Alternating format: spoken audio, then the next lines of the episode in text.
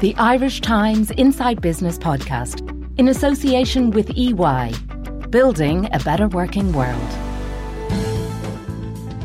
Hello and welcome to Inside Business with Ciarán Hancock, a podcast from the Irish Times. It's budget time once again, and this week I'm joined by a panel of experts to try and make sense of the main budget measures. Later you'll hear from Cliff Taylor and Mark Paul of the Irish Times and EY's head of tax, Kevin McLaughlin. But first, I'm joined by Jennifer Bray of our political staff to discuss the main points from the budget. Jennifer, maybe you can just take us through the main elements of Budget 2022. Sure. So this is a budget that has been billed as one that will tackle the cost of living, and I think it has gone some of the way towards that. Uh, it is obviously the 4.7 billion package of new spending measures announced in the Dáil uh, this afternoon. I suppose the headline measures that we, we knew a bit about beforehand, but obviously were announced this afternoon include an across the board five euro increase in welfare payments uh, from January, a five euro increase in the fuel allowance from tonight, the night of the budget, a full payment of the Christmas bonus, 520 million euro tax package, um, and of course the increase in the carbon tax by 750 per tonne to 41 euro. There's a couple of other measures in there in relation to the public service and in relation to families. So I'd be looking here at, say, for example, 100 uh, or 1,000 extra teachers, 800 extra Gardaí, and then for families, the extension, uh, families and children, the extension of the free GP care for children up to the age of eight. Of course, one of the biggest uh, parts of the budget and one of the, the issues that was watched most closely was in relation to the business support system, the EWSS scheme. Um, and we know now that this will be extended until next April. Um, obviously, for the hospitality sector, a big issue was the 9% VAT rate, and we know that's extended until um, next summer as well, next August. And then we have kind of the perennials, uh, the yearly chestnut, which is the 50 cent on a pack of cigarettes. Um, there was a couple of other interesting bits, I suppose, that we didn't have the full figures for before, um, and these relate to COVID. Obviously, the question is how, how much will the government need, how much will the country need in COVID spending next year. Very hard to actually uh, forecast, given we don't actually know what's going to happen with COVID um, or what, what the trajectory of the virus will be. But we know that there will be a four billion euro contingency fund, um, which will be put aside, and many of many of, the COVID uh, funding that had been put aside for health up until now will actually be retained. So there are the kind of headline measures. Obviously, it, it struck me that there will be measures that will benefit families, but also measures that will benefit younger people, which is an interesting sort of political aside. Yeah, what about this much talked about reduced uh, transport costs for people who are aged, is it 19 to 23? That's right, yeah. So this will basically mean that there will be a 50% reduction um, for people in those age in that age group who use public transport, and that will include, you know, intercity routes. It will include the Luas. It will include the bus, and uh, you know, I, th- I, think what the Green Party probably would have liked would would be to extend a scheme that would have an 100% reduction, but obviously uh, there was negotiations in relation to figures and and how much the, the state could afford, and this is where it landed. I suppose there's a couple of other interesting bits and pieces for for younger voters, I suppose, that they might be interested in. You know, obviously we have the increase in the national minimum wage that will go up to ten fifty an hour, um, and we will also will see the maintenance grant for third level students increased by two hundred euro, and the qualifying income thresholds expanded by one thousand euro, uh, and, and then the distance that you need to get that higher grant will be reduced. It used to be forty five kilometres, and that will now be thirty kilometres, and then even things like dental contribute or dental treatment benefits so it used to be the case that people between the age of um, between the age of 25 and 28 would have to have 260 weeks contributions, and now that's cut massively actually down to down to 39 weeks. Um, and then I mentioned the, the minimum wage earlier on.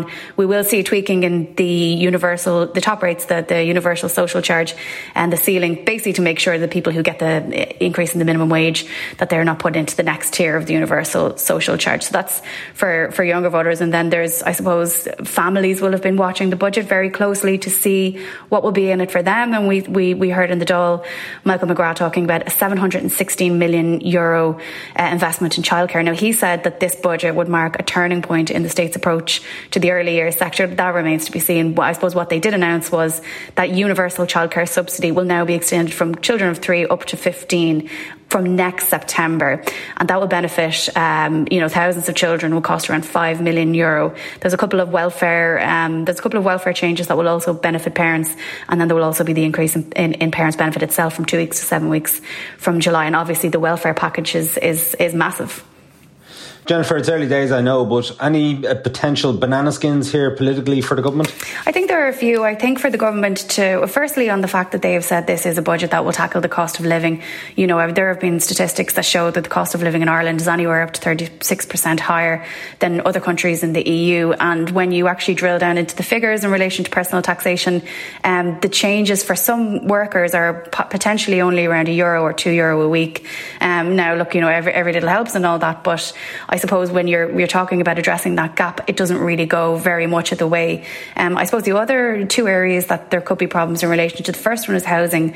The the biggest heckles in the Dáil and the biggest reaction from the opposition came when the government said that they were serious about tackling the housing crisis, and they announced their new land value tax that will actually uh, have quite a long lead-in time, um, leading the opposition to say that the government aren't very serious about tackling the housing crisis. Also, when we talk about rent, if you look at the speeches, what's in there about rent, it was a rent uh, relief basically for, for landlords when they're pre-letting effectively um, as they're getting a premises ready and that, that has been extended. So they're, they're quite open there, I think, on the housing side, even though they've already had their day in the sun with the Housing for All plan. I suppose the, the other area then, like I said, the housing and the land tax and the personal taxation, I think they are actually the, the, the biggest areas that they are right now exposed to, the biggest areas where I can see kind of a, a banana skin, if you will. Yeah, okay. Um, let's see how that plays out. Jennifer, I know it's a really busy day for you, so we're going to let you go. Thank you for joining Inside Business. I'm going to move now to Cliff Taylor. Cliff, you've been following budgets probably for more years than you care to remember. Um, what was in it? What were the main items in this for you? Thanks for pointing that out, Ciarán. Uh, yeah, I suppose the thing that framed it for me really was the um, the extraordinary upgrade in the public finances, the outlook for the public finances, which we saw last weekend in the pre-budget white paper, which suddenly meant that uh, the two ministers were able to do what they wanted to do while still announcing a big cut in borrowing next year and a much lower borrowing level next year than might have been expected. So, if you look back to what the Department of Finance was saying in the summer, uh, they reckoned that the Exchequer was going to have to borrow 14 billion, uh, more than 14 billion next year to bridge the gap between uh, between spending and taxation. That figure has now come down on budget day to eight and a half billion. Now that is, you know, that's an extraordinary change in the course of a couple of months. And okay, we're coming out of a pandemic. Nobody knew how, nobody knew how the economy was going to react, how the economy was going to bounce back. But it does indicate that there's been a really strong bounce in the economy over the last, uh, you know, over the last six months, particularly driven by consumer spending. And I think that it's happened much more quickly than expected. So I think that allowed the government to give to give you know little bits of money all over the place, uh, and and still and still, if you like, uh, bring in a lower lower borrowing borrowing figure than expected. Um, it is very much a spending budget. I, I, know there was some reaction afterwards to, uh, you know, some Róisín Shortall and some uh, opposition TD saying, look, the the additional money that went to tax cuts should should have gone to spending, but really this is all about spending. Uh, we've you know a 4.7 billion package and 4.2 billion of that's gone to spending and already there was more spending built, you know, baked into the figures before before we even got to that. So the the tax cuts are, are you know are really small compared to that. This really is a spending budget, and it's the booming economy that's allowed the government to pay for it. I guess the question is, you know, how, how how's that going to look, you know, in two or three years' time? Are we still going to be seeing the same rates of growth? Can we rely on the gift that has kept on giving uh, corporation tax, you know, to keep on giving yet again over the next few years? And you have to reckon, you know, that even if we get a kind of a, a plausibly decent outcome from that, we're not going to see corporation tax going up at the same rate that it has been. So the spending looks like it's going to keep going back up. We've been able to delay the, the decisions this year on how we're, you know, we're going to pay for that, how we're going to pay for the bigger state. But I think those decisions are looming, and they're probably looming as, as soon as next year's budget. Sure. Kevin McLaughlin, you're head of tax at EY, and I saw a note come in from EY earlier saying that the personal taxation measures that were announced uh, by the government in terms of the, um, the, the tax bans, the tax credits, the UAC, USC rate, um, going to be worth for high earners uh, up to 415 euro per annum for those on the higher rated taxes. It's it's not insubstantial. Yeah, I mean, I think it's it's probably been one of the bigger expansions of the standard rate band. Um, but I think it is interesting that you know, uh, it's not to say that you know um, as you give with one hand you take away with the other. But i suppose again you know carbon taxes have been kind of legislated for last year. So you know again Uh, everybody will face increased fuel costs associated with rises in carbon tax. And again, one thing that didn't really get a mention today, but which was announced earlier in the summer, was again a rebasing of valuations for local property taxes. So again, yeah, uh, the expectation is that you know the increased yield from your local property tax will be quite significant. I think around about 500 million. I think the total cost of the the, the changes to the personal rate bands was close to about 600. So so I think while the the, the personal income tax changes actually aren't aren't insignificant. I think the the reality, I suppose, is that some of those will go to pay for increased carbon taxes and, and increased local property tax bills. I'm sure you and your team have been going through the fine detail of the budget documents. Uh, what else have you noticed on the tax side? Yeah, I think probably just to echo um, maybe Cliff's point first to begin with, because I think uh, it, it's very clear that it's that increase in consumer spending and the, the, the return to higher employment numbers that are driving higher exchequer revenues. Obviously, with the addition of, of very buoyant corporation tax revenues. I think, and while that, that there's very really positive news around how that deficit is is is shrinking a little bit, it's a, still a substantial amount to bridge. And I think the question is, it is seems to be fundamentally based on the ability of the economy to sustain the the level of activity that it has, because it's hard to see that you know just further kind of return to employment and that kind of consumer led spending is going to plug the gap completely. So it is very much hinge on that future um, uh, economic growth being maintained at, at, its current levels.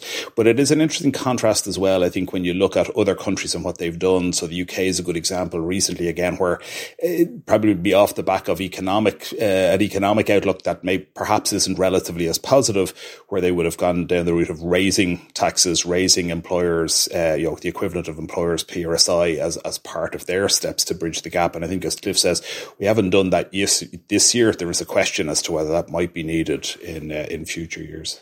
And Kevin, um, potentially a, a, small tax break for those who are working from home in terms of their electricity bills and broadband and so on. Although, mind you, if you look at the, the, the documents, the budget documents themselves, um, the cost of the state is only 11 million euros. So uh, it doesn't seem like it's going to be a huge amount of money for, for people working from home. Yeah, again, I think we've calculated, uh, Ciarán, that it's probably worth just over about 100 and odd euros to, to kind of a higher rate taxpayer. So, you know, it's not going to, to turn the dial significantly um, in, in that regard. But I think there were other measures, I think, for business that actually were, were broadly positive, particularly on the funding side, you know, kind of the, the relaxation of some of the restrictions in the EIIS uh, scheme, the kind of strategic investment fund, which is geared towards innovation, the, the kind of tax break for startup companies in terms of, you know, not paying tax for the first three years has been extended to five years. And I think that is very much, I think, designed to try and encourage early stage Irish businesses to create employment. And, and interestingly, I think to try and do it on a regionally balanced basis, which I think probably recognises that that entrepreneurial community, if you like, is more likely to do that perhaps than than bigger FDI. Mark, you've been looking at some of the business measures included in the budget. And what struck me is that the Restaurant Association was out of traps very quickly to describe the budget as a disaster for its members um, saying that they're going to really need a lot of help over the next five years. That was before Michael McGrath had even stood up to give his part of the budget speech. Um, have they resiled from that at all? Because there were some measures in there for the hospitality sector in Michael McGrath's speech, or are they sticking to their line? Well, look, the RAI is, uh, is is prone sometimes to a little bit of hyperbole, and I think maybe that falls into that category. Look, if, if the budget was a meal, uh, you know, the, the, for for the Restaurants Association of Ireland or for anyone else in the hospitality industry, if it was a meal, I think it was a sweet and sour. I think is the best way to look at it. Um, the sweetness came in the form of um, 60 million euros for to to extend a commercial rates waiver to the end of the year. Um, there was a 39 million euro in there for tourism marketing to bring more foreign tourists into the country. But of course, the sour bit of it, and and what really prompted the RAI to call it a disaster was the failure to extend the special tourism VAT rate of 9% beyond the end of next August. Now, this is something that, that wasn't just flagged by the government in the summer, it was actually confirmed that they were going to do this. So this was already known. And what the tourism and hospitality industries were lobbying hard for was this to be extended even further. Now, from one point of view, um, you know, it, it's a measure that is absolutely loathed by um, um, mandarins in the Department of Finance. They really, really dislike it because it's a very expensive and very blunt measure.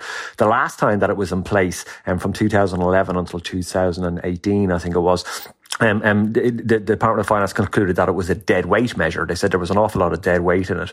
Um, but the other side of the coin is that when it was first announced or reintroduced, should we say, in, in the budget last year, um, and what followed after that was almost six months of lockdowns when the industry got no good out of it at all. Because, I mean, if there's no trade, if there's no tourism happening, if pubs and restaurants are shut, it doesn't matter what the VAT rate is, um, um, um, you get no benefit out of it. And it was originally supposed to cost 401 million euros from last year's budget to the end of this year. Now, you know, about six months of that was gone. So conceivably, you would have thought that they would use that to extend it further. It'll cost about 250 million quid to extend it to the end of August. Um, but, but I think sometimes people underestimate it. They see a change from 9% VAT going back up to 13.5% VAT and they say, sure, look, it's only 4.5%. Sure, you know, that's, that, that's not the end of the world. That's four and a half percentage points um, um, from that business's top line. Um, um, so that if you're making a 1% profit, um, um, um, that's going to put you into a 3.5% loss. If you're making um, a 5% profit, it's going to turn it uh, into a 0.5% profit. So it's a huge, uh, it's a huge change for businesses. Um, um, but look, it's a very, very expensive measure.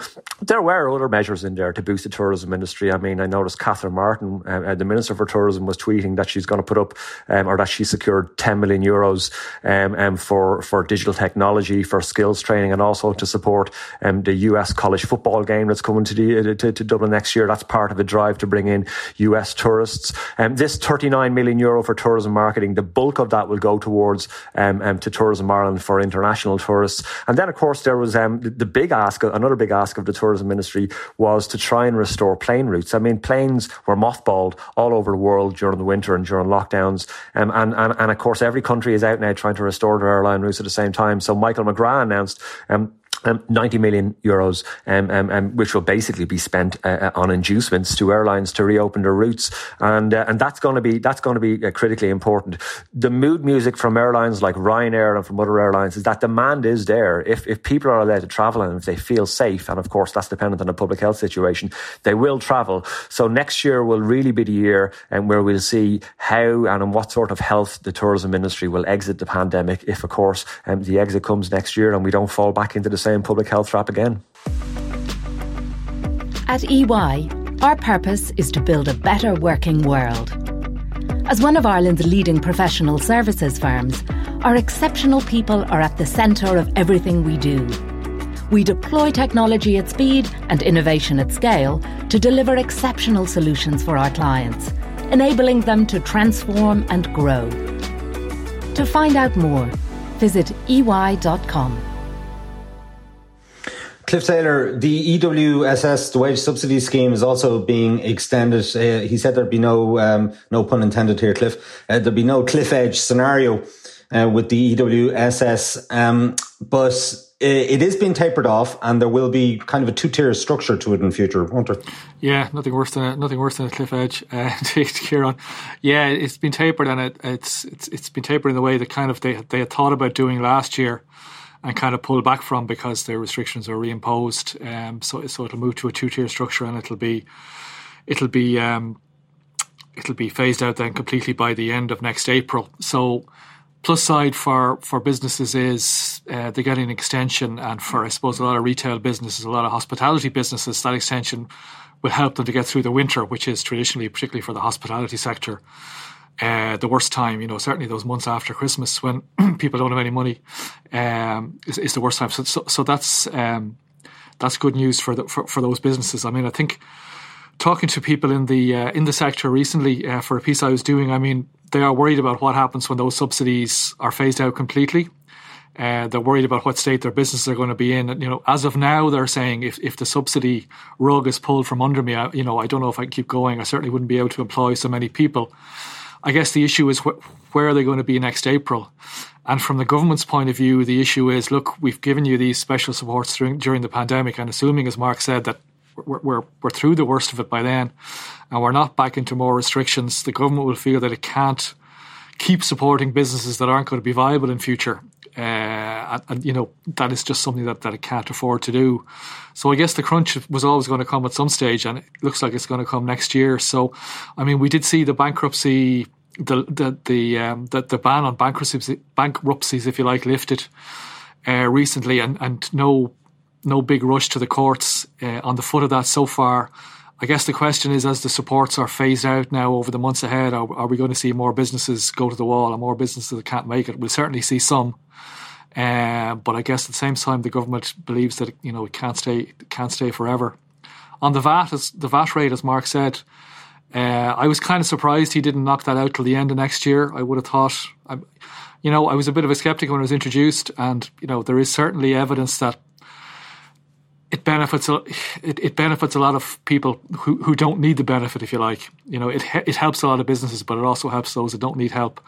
But nonetheless, I would have thought, given the state the sector is in, given the politics of it, it might have been the thing to do to knock it out to December next year and say, look, that's that's going to be it then. Uh, but he certainly, I think, set himself up for a fight next year. And if there's one thing local TDs are going to be lobbying on heading into next year, that is certainly going to be one of the issues that's uh, that's going to stay around.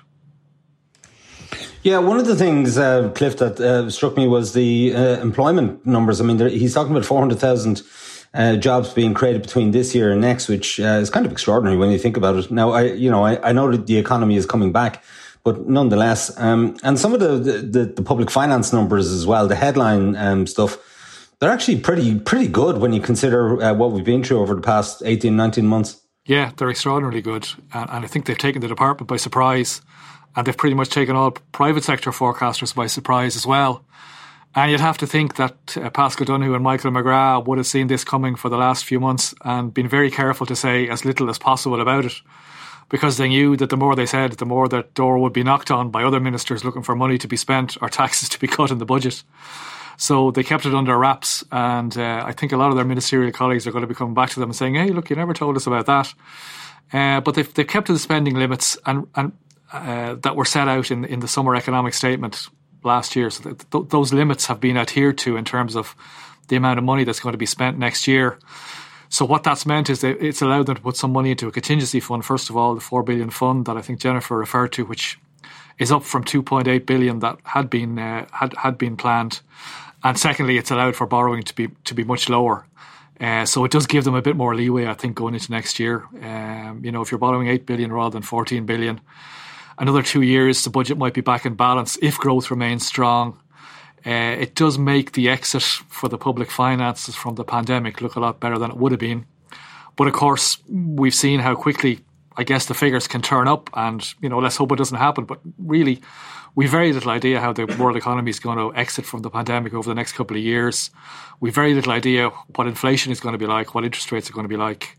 All really key factors for a small economy like Ireland. The Brexit threat is still shuffling around there in the background. So there are a lot of uncertainties there.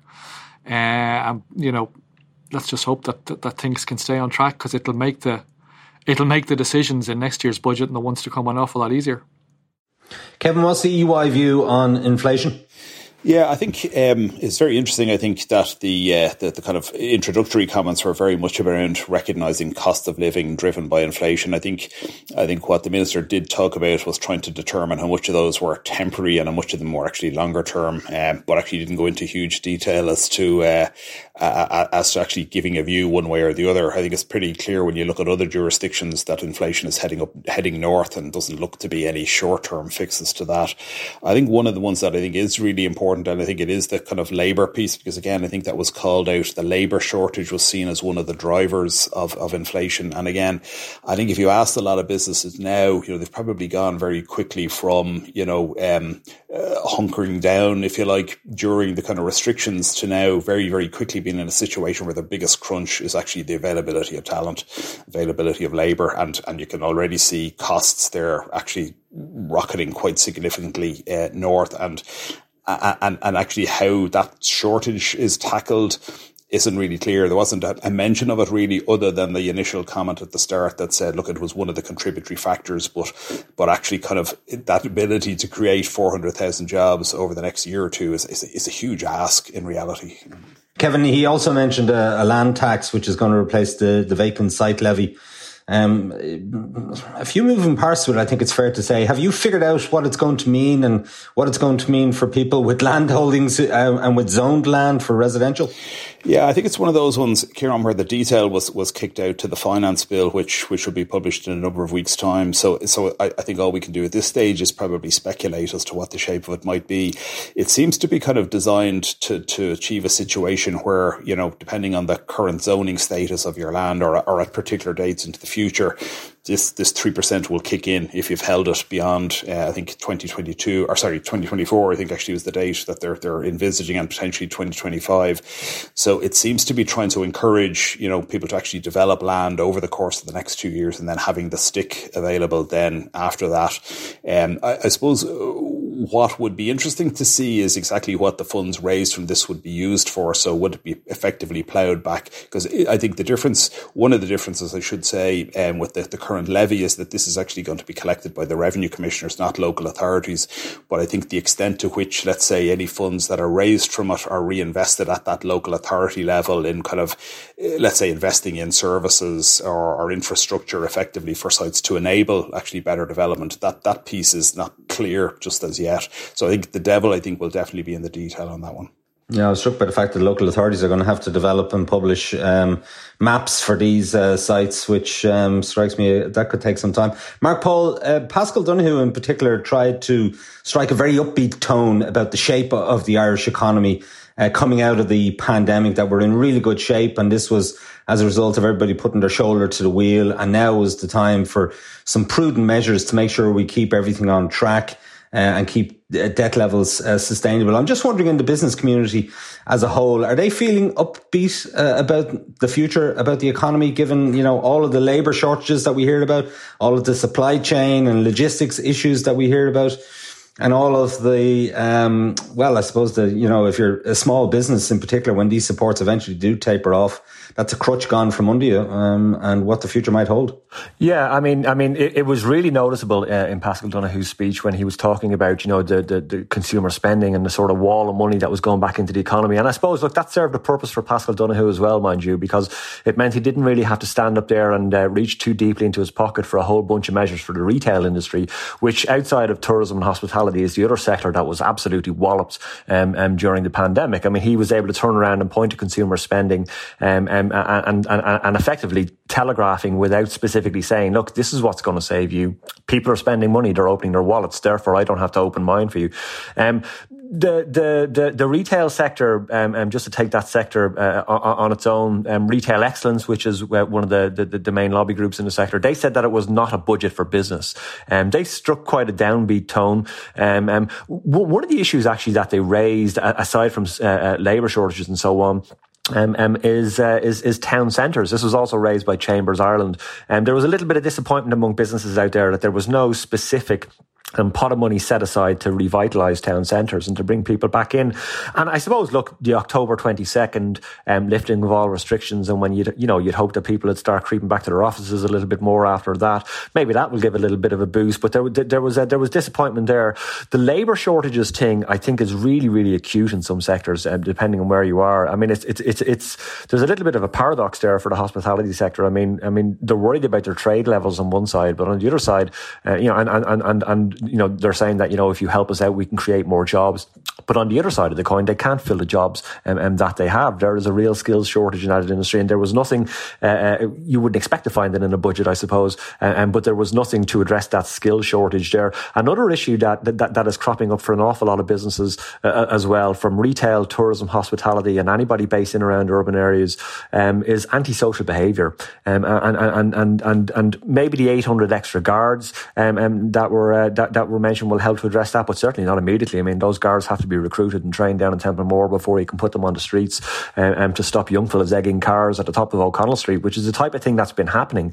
Um, and and you know, antisocial behaviour, whether it's of that kind, whether it's of street violence or muggings, or just a general sense of eeriness that you uh, that you find now sometimes late at night around Dublin city centre. I don't know, maybe I'm just an odd fellow, Ciarán, but I often seem to find myself striding the streets of Dublin very, very late at night, and you really notice that it is not quite the welcoming, um, um, jolly city that it was before the pandemic. I think there's a little bit more of an edge to it, and that is something that is really worrying businesses and uh, and and Chambers Ireland and Retail Excellence both uh, call for measures to address that. So look, maybe in the next budget, um, um, um, there'll have to be a pot of money for that. Let's hope that uh, let's hope that these issues work themselves out in the meantime. Yeah, that's not a great uh, that's not a great tone to hit, is it? Really, if you're looking to attract tourists, um, having having a bit of an edge to your your city streets at night. Um, Kevin, I hate to bring us back to corporate tax because we're all sick talking about it over the past uh, couple of weeks, but I will. Um, what do you think the the corporate tax uh, measures, the fact that we've signed up to this uh, fifteen percent rate globally? Um, what will that mean for the Irish economy going forward? And not just in terms of our tax receipts, but also in terms of of FDI and how they view Ireland? Because I'm sure you talk to uh, foreign direct investors in Ireland uh, most days of the week. So what, what are they saying to you? Yeah, I think uh, the minister was at pains today. I think to kind of you know further explain or suppose support the decision that that the government had taken to, to kind of join the, the framework um, agreement, and I think it was very strong on the basis that he felt there was two things that were were achieved. I think as a result of that, one was that they could actually maintain the twelve and a half percent rate for what is effectively probably the bulk of of indigenous business in Ireland, so that gives predictability there, and I think then to kind of avoid a situation where uh, a minimum was agreed agreed at global level this 15%, but then, you know, Ireland would lose control over what direction that might take in future years. So I think for Ireland to be able to fix at 15%, I think the minister felt was, was actually a, a really important, uh, a really important, um, uh, concession, if I can, if I can frame it that way. But I, I think it, has been interesting to, to observe the reaction internationally, Ciarán, because actually most international business, I'd say, is not unduly perturbed by it. I think they see this as something that isn't directed at Ireland particularly. Actually, it's it's just it's it's part of what's been an ongoing effort over a number of years to try and harmonise, I suppose, how inter, international rules and international tax policy better coordinates itself amongst the kind of international community. I think what it probably does is it, it, it does mean you know there there there will still be gaps. You know, so fifteen percent is the minimum. Then everybody has to agree to that. Everybody who signs up to that has to agree to that. There still will be differences between that fifteen percent and what other higher rates some countries might choose to to operate. US and the UK being probably good examples there, where they're in the twenties at this stage. Um, but fundamentally, I think it, you know, I, I, don't think there's enough there that'll shift the dial for existing investment in Ireland. I think they've a long history here, which has broadly been positive, but I think it's probably the importance going forward of some of the more non-tax uh, factors associated with our competitive competitiveness, and particularly probably comes back to the quality and availability of of labour and the kind of skills that interna- international business needs if you like, in places like Ireland. So I think those non-tax factors will probably assume increasing prominence, I think, in these location decisions going forward. Cliff, maybe just to finish on a political point, could you see the fingerprints of the three different parties in coalition government at the minute on this budget? Um, and is it enough for them to curry favour with voters? Because clearly uh, Sinn Féin are striding ahead in the polls. And I know we're a long way out from the election, and you know sometimes Sinn Féin's poll rating doesn't um, doesn't translate into actual votes on the day. But nonetheless, Sinn Féin are breathing down the necks, particularly of Fianna Fáil and Fine Gael. Now, does this budget do enough to move the dial for them in terms of their perception by voters? Yeah, in terms of the uh, in terms of the different parties, yeah, I think you can you can see it. You can see bits there, all right. I mean, there are certainly green, the obvious green measures that uh, Eamon Ryan has been has been talking about subsequent to the budget. Uh, there's a, some of the Fianna Fáil kind of supported things on housing. For example, the um, the housing scheme has been extended. The um, help to buy scheme has been extended uh, at, a, at higher level, which is something that uh, Darragh O'Brien, I'm sure, was arguing for. And I guess we've seen uh, Leo Varadkar in the last few weeks uh, pushing as well as for higher spending all over the place. He's been talking about tax cuts. And uh, while the amount of cuts we saw were small and arguably we're kind of the income tax regime is really just being adjusted for inflation and for kind of wage inflation. The increase a lot of people are going to get there was there was something done there, and probably more than than was seen in recent years. I think the second part of your question will it be enough? I, think a lot of it depends on, delivery. I, I, don't think the amounts of money included in this package are, are, are going to be enough to really change the dial in, peop, in, in terms of people's perceptions. You know, ventures would be that of an extra five euro, and uh, people will be glad of income tax cuts. But as Kevin said, they'll see the money going out in other directions. So I'm not sure that's going to be a huge deal. I think the the key thing for the government is going to come, down to delivery uh, over the next uh, over the next couple of years. So there's massive amounts of money being ploughed into healthcare. I see some people coming out reacting afterwards, saying, you know, it's still not enough. We still need more. We still need more to cut waiting lists and so on and so on. There's massive amounts going into investment in, in housing. Uh, and obviously, Sinn Féin are on their case there, saying, "Look, you need to spend more, you need to deliver." So, I think delivery is going to be the thing for the government uh, in in, in, these key areas. Can all these extra amounts of money, uh, and I think the higher tax that's going to go with it over the next few years, can they actually deliver better services for people? You know, our, our services at a better cost and services at a higher quality level. And you know, and as we move towards paying kind of continental European levels of of taxation, can we get childcare and uh, and housing and the kind of things, you know, standards of living that, that are typical in those economies. So I think that's that's the key issue for the government, and it does kind of it kind of encourages them maybe to hang together because they need the time to try and make those kind of things work. Because clearly now people have kind of lost faith a bit uh, in in that aspect of their agenda possibly some positives from their handling of the pandemic. I'm surely some positives from the handling of the pandemic and the vaccines and all that, but that doesn't seem to be counting in the polls. People now seem to be taking that as eating bread and they're looking for delivery on kind of the old style agenda. So we're going to be back to old style politics uh, and a very interesting time. I think it's it's going to come down to delivery. And it's also going to come down to whether the strong economic growth can continue because that just always makes things easier. Mark Paul, last word on this to you. Uh, on, on, on, whether or not it'll change. Look, I think that, I don't think it'll be enough for the government because I think the changes that are pushing Finch Sinn Féin up the pole are much more fundamental. There's a fundamental shift in the access of politics and Fine Gael and Fianna Fáil control as much money at this as they can, but it's going to be very, very difficult for them to resist the rise of Sinn Féin um, um, because you can see it in the shifts amongst attitudes amongst younger people. I think they're just fed up a little bit with the old political system and uh, they just see any any any spending by Fianna Fáil and, and, and Fine Gael as just a stick and plaster over that.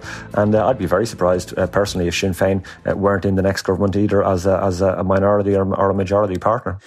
Okay, well, plenty to ponder there. Uh, my thanks to Kevin McLaughlin, Mark Paul, and to Cliff Taylor for joining us on this special budget podcast uh, from Inside Business.